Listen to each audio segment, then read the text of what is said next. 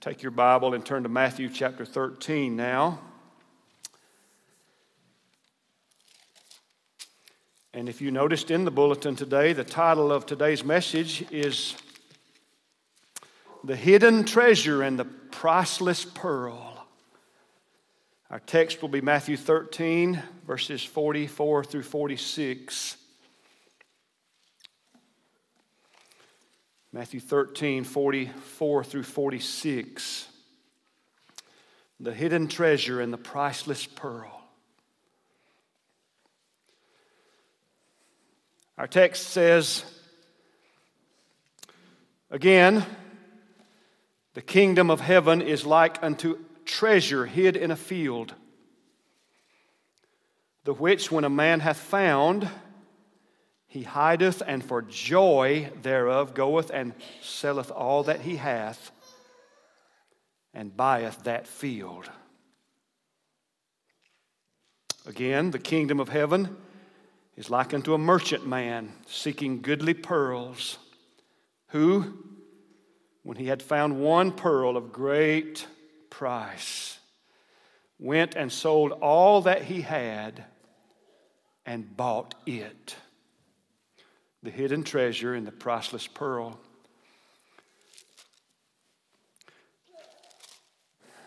This is a short passage that we read in a chapter where there are seven parables.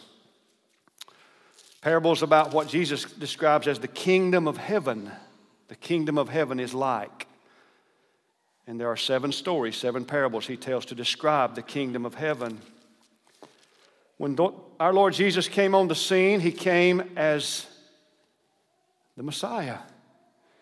He came as the anointed Christ, the one anointed by the Holy Spirit and come into this world to redeem a people. And so when Jesus came, there was much expectation. The expectation was that the kingdom of David would be restored that there would be prosperity in Israel, like during Solomon's day when the kingdom stretched from the river to the sea and from the ends of the earth.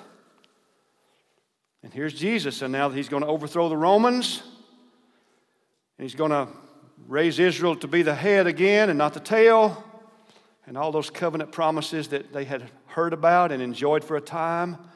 Here's the Messiah. The golden age is here. They expected radical change and they expected instant revolution, uh, widespread, phenomenal growth. And Jesus says, The kingdom of heaven is like a mustard seed, it's very small, and a man sows it, and it grows very slowly into a huge tree, and all the birds come and lodge in the branches.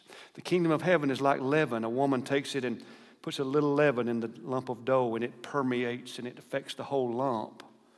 The kingdom of heaven is like a sower. He goes out and he throws seed on the ground. And it falls on four different types of soil. And three of those kind produce no fruit, but one kind of soil brings forth fruit.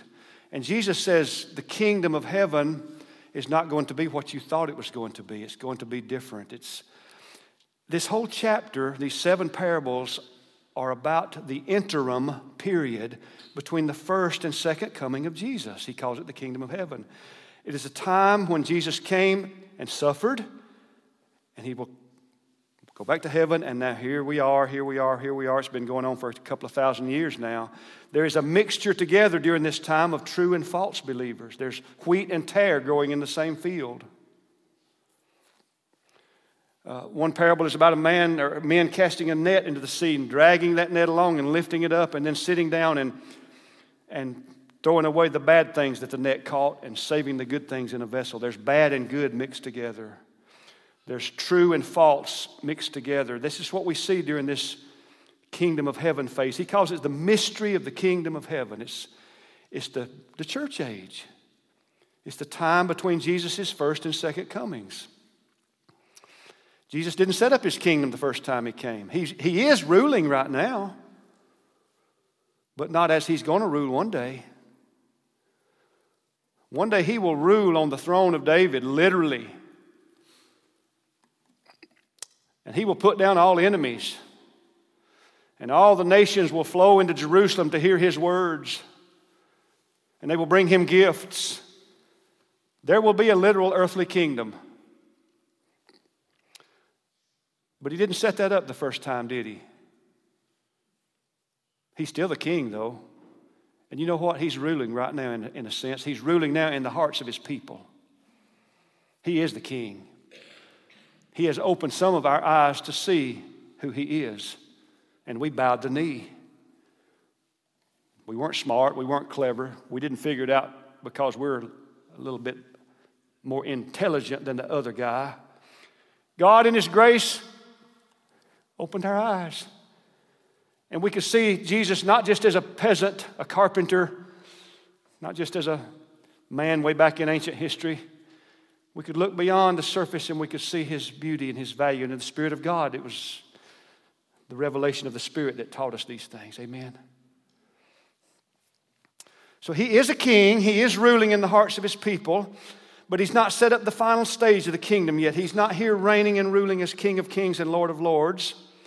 Revelation 19 tells about a king who's coming on a mighty charger, a horse with a, a sword coming out of his mouth, which is to say, he's going to speak and the battle's over. He will have garments that are splattered with blood, the blood of his enemies, as he tramples his enemies under his feet.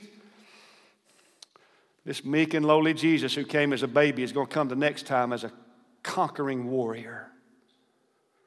And this foolish world is going to learn in about two seconds what it hadn't learned in 2,000 years.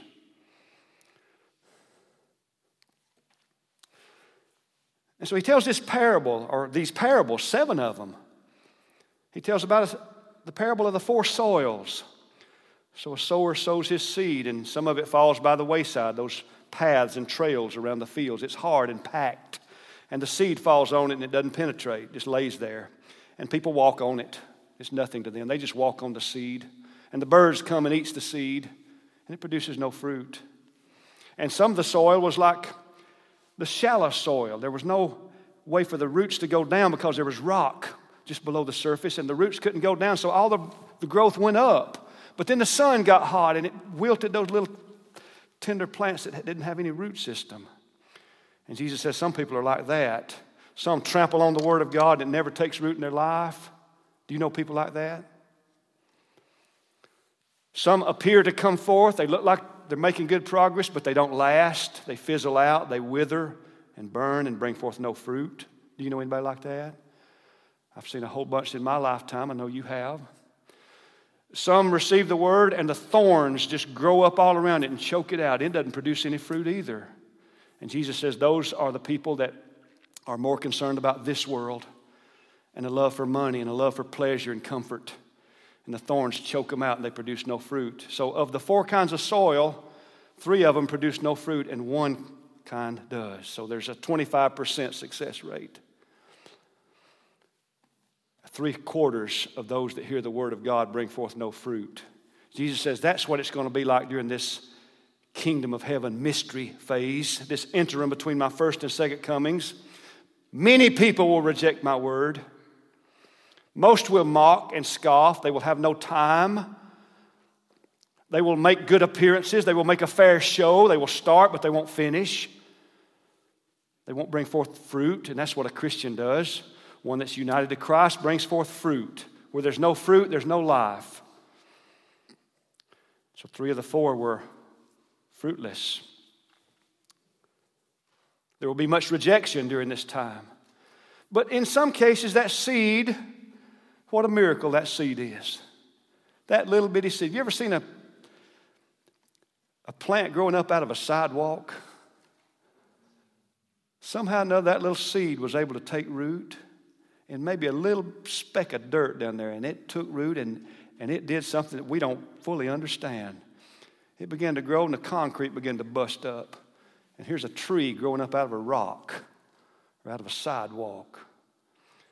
You couldn't stop that seed. That seed was invincible. Didn't look very promising. Don't throw your seed down there, that won't work. And lo and behold, that's where it came up. We labor in this day, we sling the seeds of the gospel, and somebody says they'll never believe. They may surprise us yet. They may be a plant growing right up there out of some very unpromising circumstances. Or on the other hand, we say, Well, I know he'll believe. I know she'll believe the gospel. And they go on their merry way, foolish and blind. So, in, in this day, this kingdom of heaven mystery phase, between his first and second coming, where he's now ruling in the hearts of those that will believe, but not yet ruling in the world, in, in the kingdom as he's going to.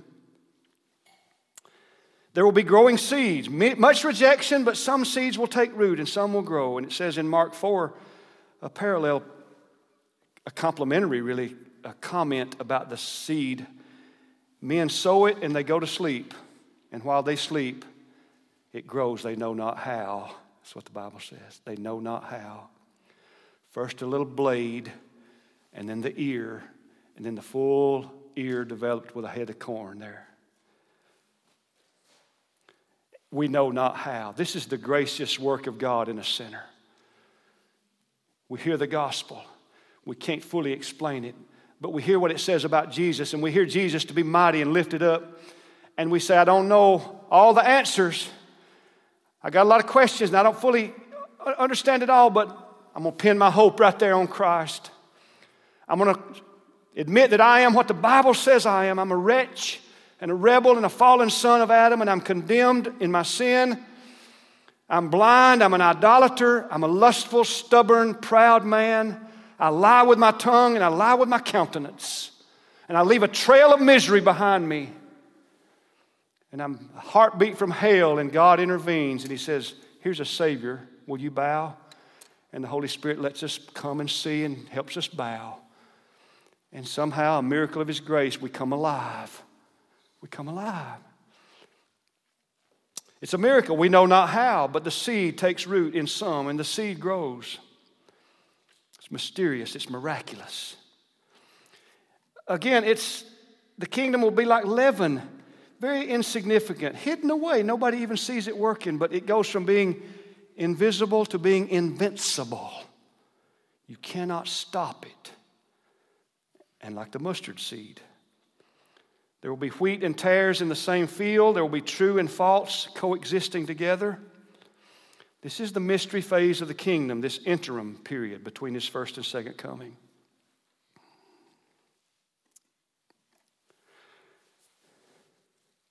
There's a day coming when Jesus will rule as far as the east is from the west. He will rule in this world, He will rule worldwide. The earth will be full of the knowledge of the Lord as the waters cover the sea, the prophet said. Israel will possess the gates of his enemies. They will take their swords and beat them into plowshares, and they will take their spears and turn them into pruning hooks. And the planters will overtake the reapers. There'll be such an abundance that they'll gather in the crop and gather in. They're still gathering when it's time to sow again. When Jesus gets here, he's going to lift the curse and he's going to rule gloriously. That's my hope. My hope is not in Washington, D.C. I have put hope there before and been sorely disappointed before. And if God wanted us to trust in man, he'd have said so. And he said, It's better to trust in the Lord than to trust in man. It's better to trust in the Lord than to put confidence in princes. God turns kings' hearts, He turns rulers, He gives rulers as we as His purposes dictate. Sometimes it's for judgment, sometimes it's for preservation, sometimes it's for good. But our God is the rightful king and ruler. And one day we will have a king that is without peer. We have a divided power government. We have three branches of government because our leaders understood that because man is wicked, because man is sinful, no man carries power very well. So let's make an executive branch and let's make a judicial branch and a legislative branch so they can keep each other in check.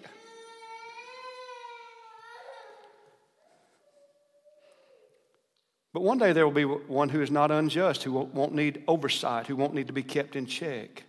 He will be a righteous king. And it will be glorious. Amen. Now let's talk about our text today. Right here in the middle of these seven parables, he tells us about, again, the kingdom of heaven. It's like a treasure hid in a field. And so a man finds it. It doesn't tell us how he found it. Maybe they'd had a wet span of weather like we have, and maybe just enough eroded and washed away. He saw something sticking up out of the ground.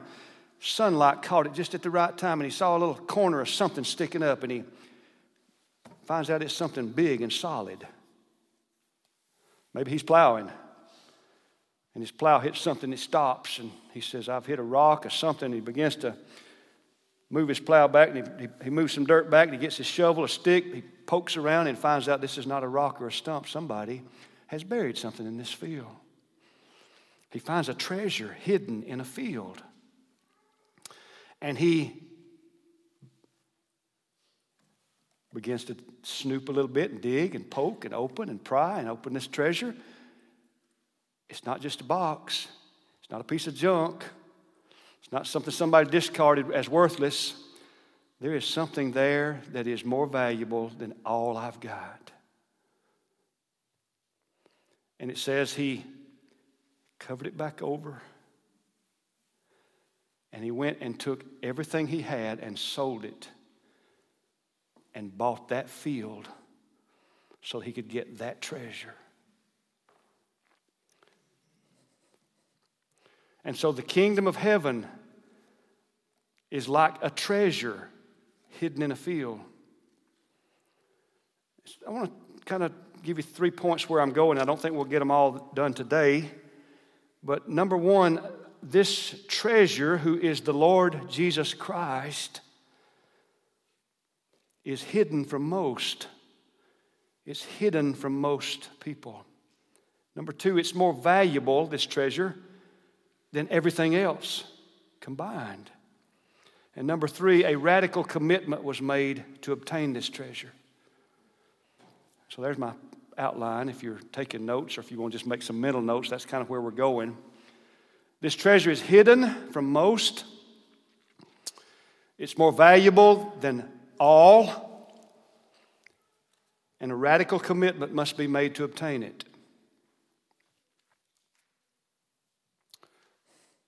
So imagine now, just think with me Here's a field. How many people walked through that field? How many people walked right through the field, never knowing that just underneath their feet was a treasure? How many people walked right over it? Never saw it, never imagined. They were on their way, going about their business, walking right over the treasure.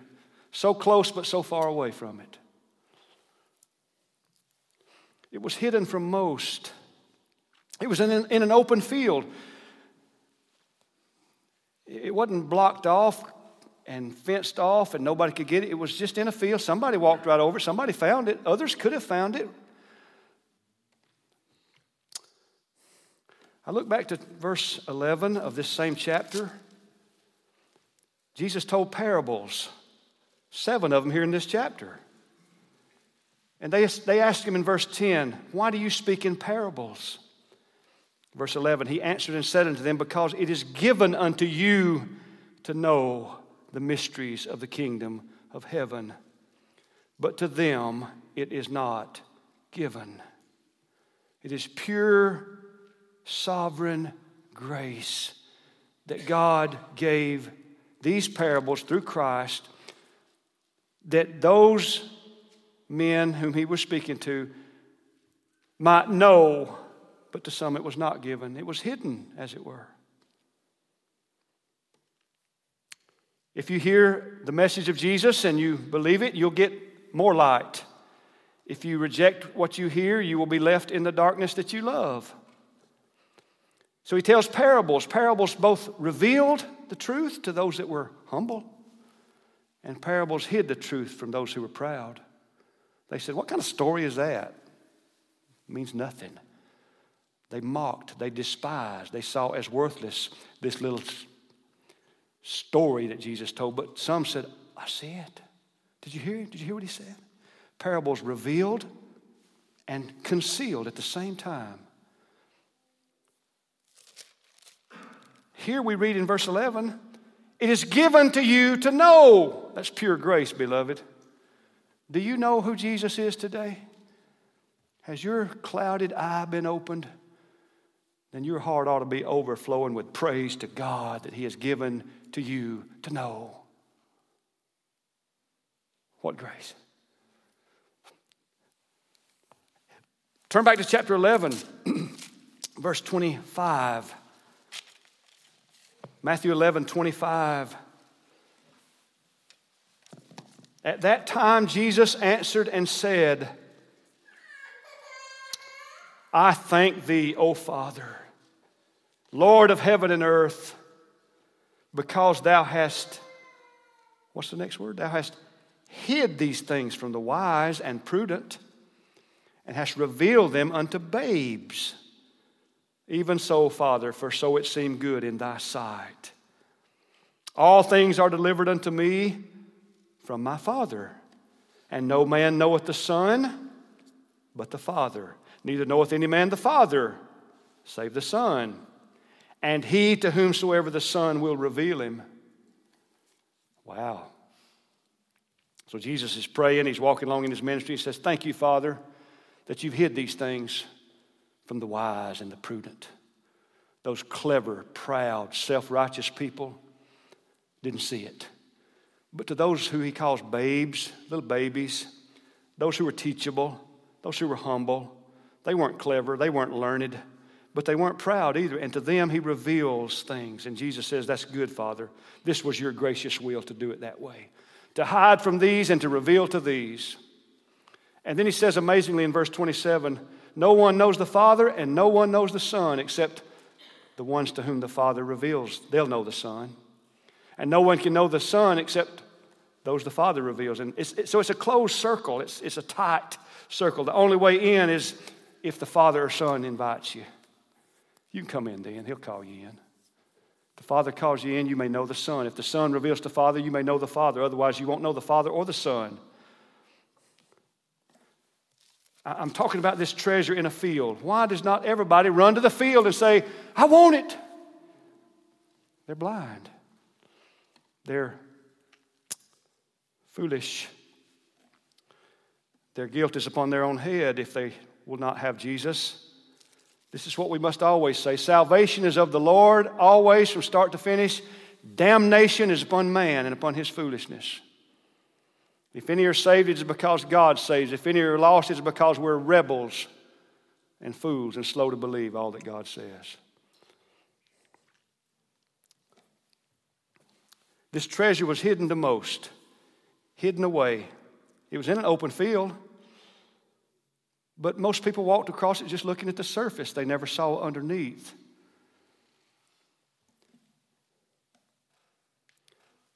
What do most people see when they see Jesus today? What is Jesus? Who is Jesus to this world? Oh, he was a,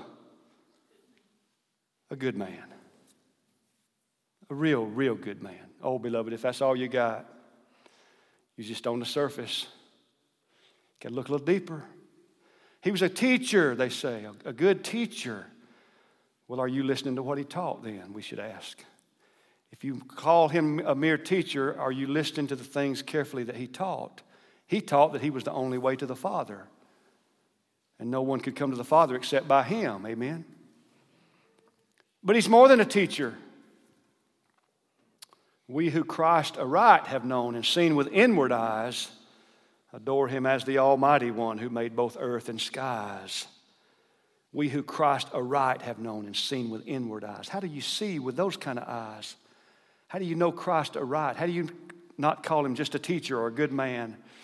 Oh, he was just a good example. He showed us how to love people. Well, he did show us the best example for sure. But, he, but you got to go deeper than that, don't you, beloved? He's more than that. Hmm. much, much more than that. This treasure that's hidden to most, to walk right over, walk right past, walk right by, never knowing what they miss until it's too late eternally. In the Song of Solomon, That Shulamite maiden was asked by the daughters of Jerusalem in Song of Solomon, chapter 5. Turn there with me. Song of Solomon, chapter 5. They said, verse 9, What is thy beloved more than another beloved, O thou fairest among women? What is thy beloved more than another beloved? What do you see in him? Why is he so special to you? They asked her. And she begins to describe him. Oh, his head is like this, and his locks, and his eyes, and his cheeks, and his lips, and his hands, and his mouth, and his legs. And she just can't say enough about her beloved. And she concludes in verse 16 by saying, He is altogether lovely. This is my beloved, and this is my friend, O daughters of Jerusalem. They said, What, what do you see in him? How is he so special? And she said, Let me tell you about him. She had looked at him differently than others had. Here's a treasure in a field, beloved. It's hidden from most. Have you found this treasure? Do you know Christ? He's the treasure. Have you looked on the surface merely? Have you probed below the surface? Have you looked more than the superficial glance?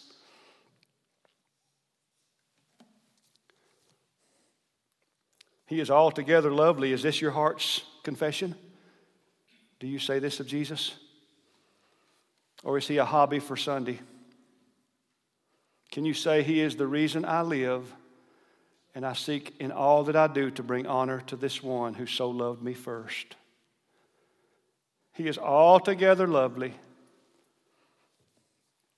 Have you looked below the surface? He is not hidden to you if you're a child of God. You have been given to see something that is hidden to most. Blessed be his name. I've got a few uh, poems I could share at this time. And I think for time's sake, I'll just do one or two maybe. You've heard of Isaac Watts, great writer, music, hymn writer. He says, While all our hearts and all our songs join to admire this feast, each of us cries with thankful tongue, Lord, why am I a guest? Why was I made to hear thy voice and enter while there's room, while millions make a wretched choice and rather starve than come? 'Twas the same love that spread the feast that sweetly called us in, else we had still refused to taste and perished in our sin. So we sit around, we look at this feast, we look at this treasure, and we say, I'm a pauper. Why was I made to find this treasure? And we say, I, I don't know. All I can say is, what a Savior is this one. How sweet is His grace. How deep is His mercy. I didn't pass Him by, he gave me to see, He gave me to find. I found Him, but really He found me. I called on Him, but really it was because He, he called me with an effectual, powerful call that I could not resist at that point. I resisted Him many years, many times. But when Lazarus was called out of the tomb, Lazarus didn't say, I'll think about it. Lazarus, come forth. And by his divine command from Christ, the dead lives. And he comes walking out. Ezekiel 37, there are dead bones bleaching in the sun. And God asked Ezekiel, Can these bones live? What would you say? You're looking out over a field. There's a bone here, there's a bone there, just scattered bones, and they are shameful because they were not given a proper burial. They're laying on the top of the ground, they're bleached out. Can these bones live? God asked Ezekiel. What would you say? I'd say, Ain't no way. Ezekiel was smarter than me. He said, Lord, you know. I think he kind of sensed God was going to do something here, inexplicable. So I would have said, Ain't no way. They've long passed the point of living. But Ezekiel said, Lord, you know, I'll just defer to you. What do you say? And God began to move dead bones, and bones joined to bone, and God put flesh on them, and sinew and muscle. And it says they became an army. This is the work of God. He does the inexplicable, He does the unimaginable, He does the miraculous. He does that which man cannot do. If you're a Christian today, you start out thinking, I heard the gospel and I believed it. Yes, that's right. But from the divine viewpoint, God raised a dead corpse to life. God made dead bones live. And all glory is Christ's. All glory is Christ.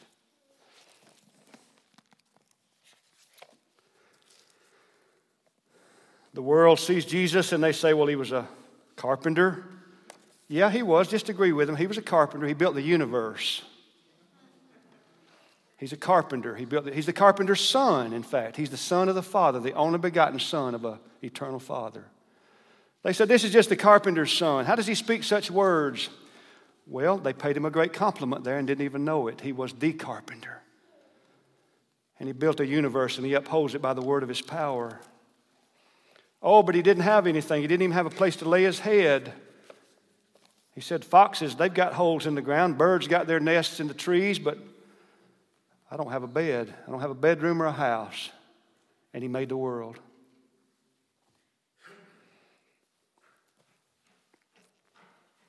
And he shamed us, we who are so proud and so quick to boast in other things. It was the delight of our Lord Jesus to do the will of the Father. Who was he? What was he? Well, we have been granted by his grace eyes to see that he is the treasure of treasures. Amen. Hidden away. Most walk right over him, walk right past him.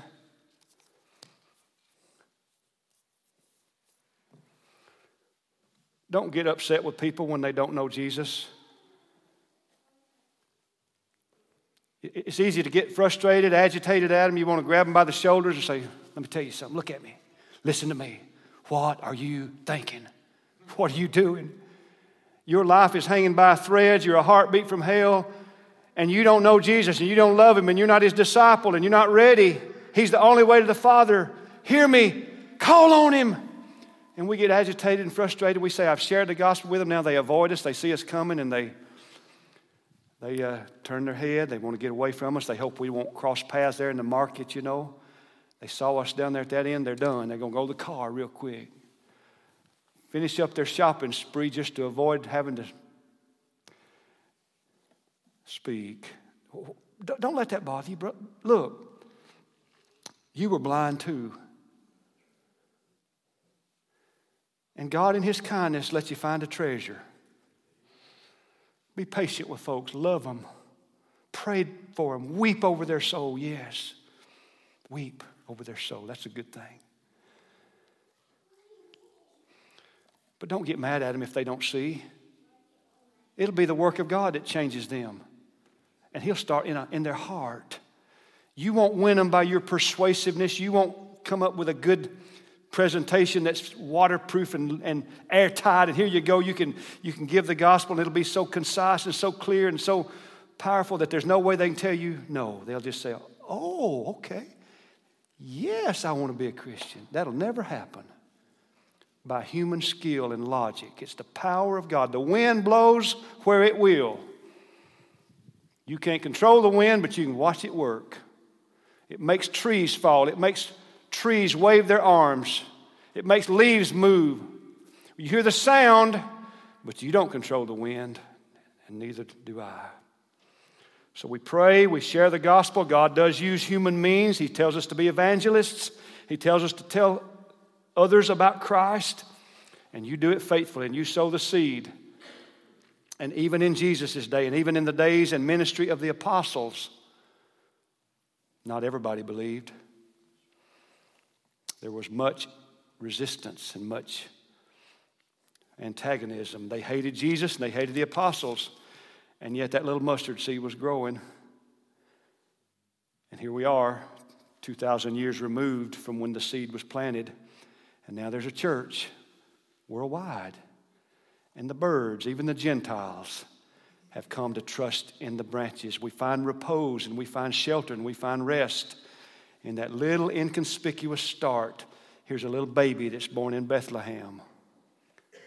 What's going on there? It didn't look like a Messiah. It looks like a little newborn baby nursing at his mama's breast. Messiah, where's the earth shaking kingdom?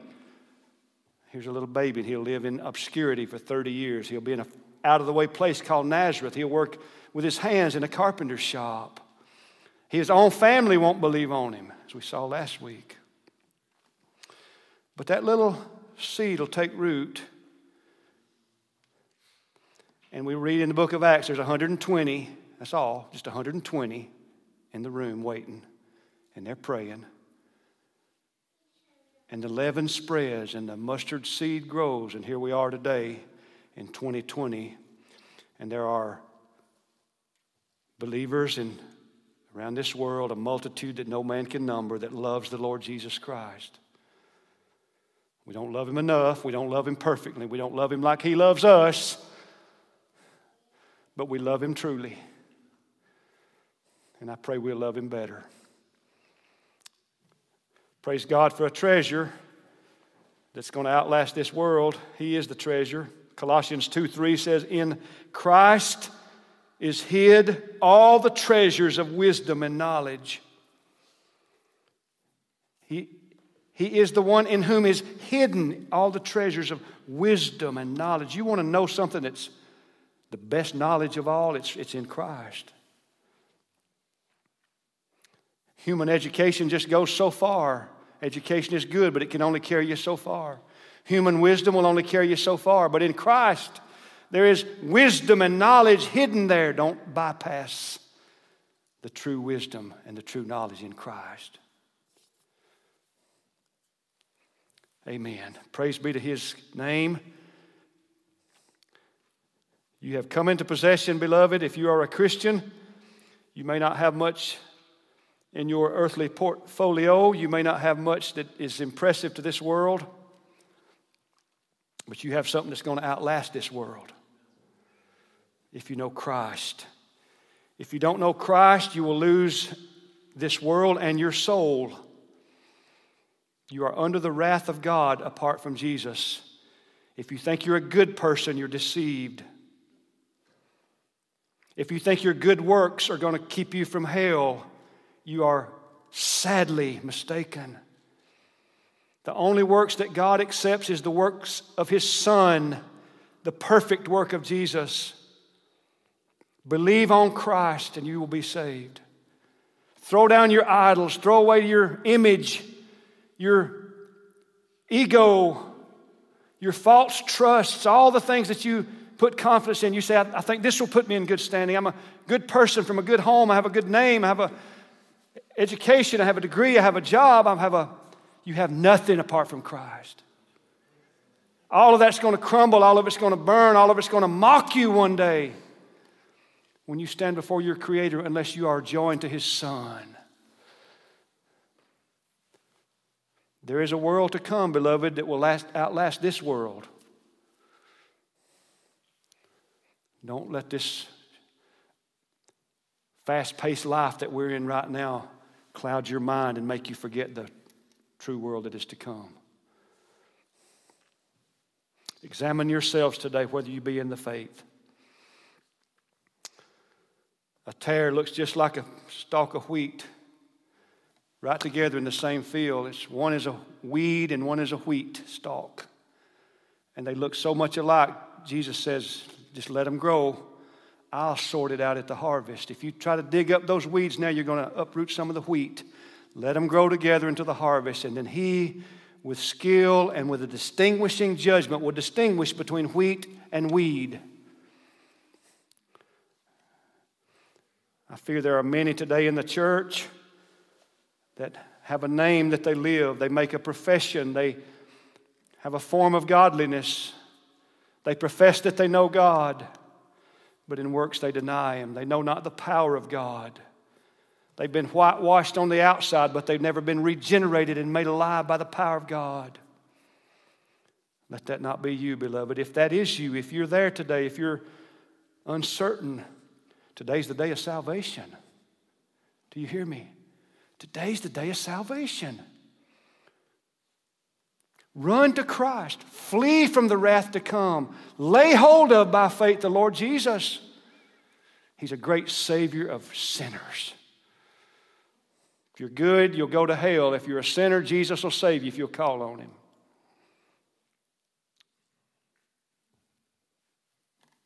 Amen. My hope is built on what we sing today, on nothing less than Jesus' blood and Jesus' righteousness. I dare not trust the sweetest frame, but wholly lean on Jesus' name. Let's sing it.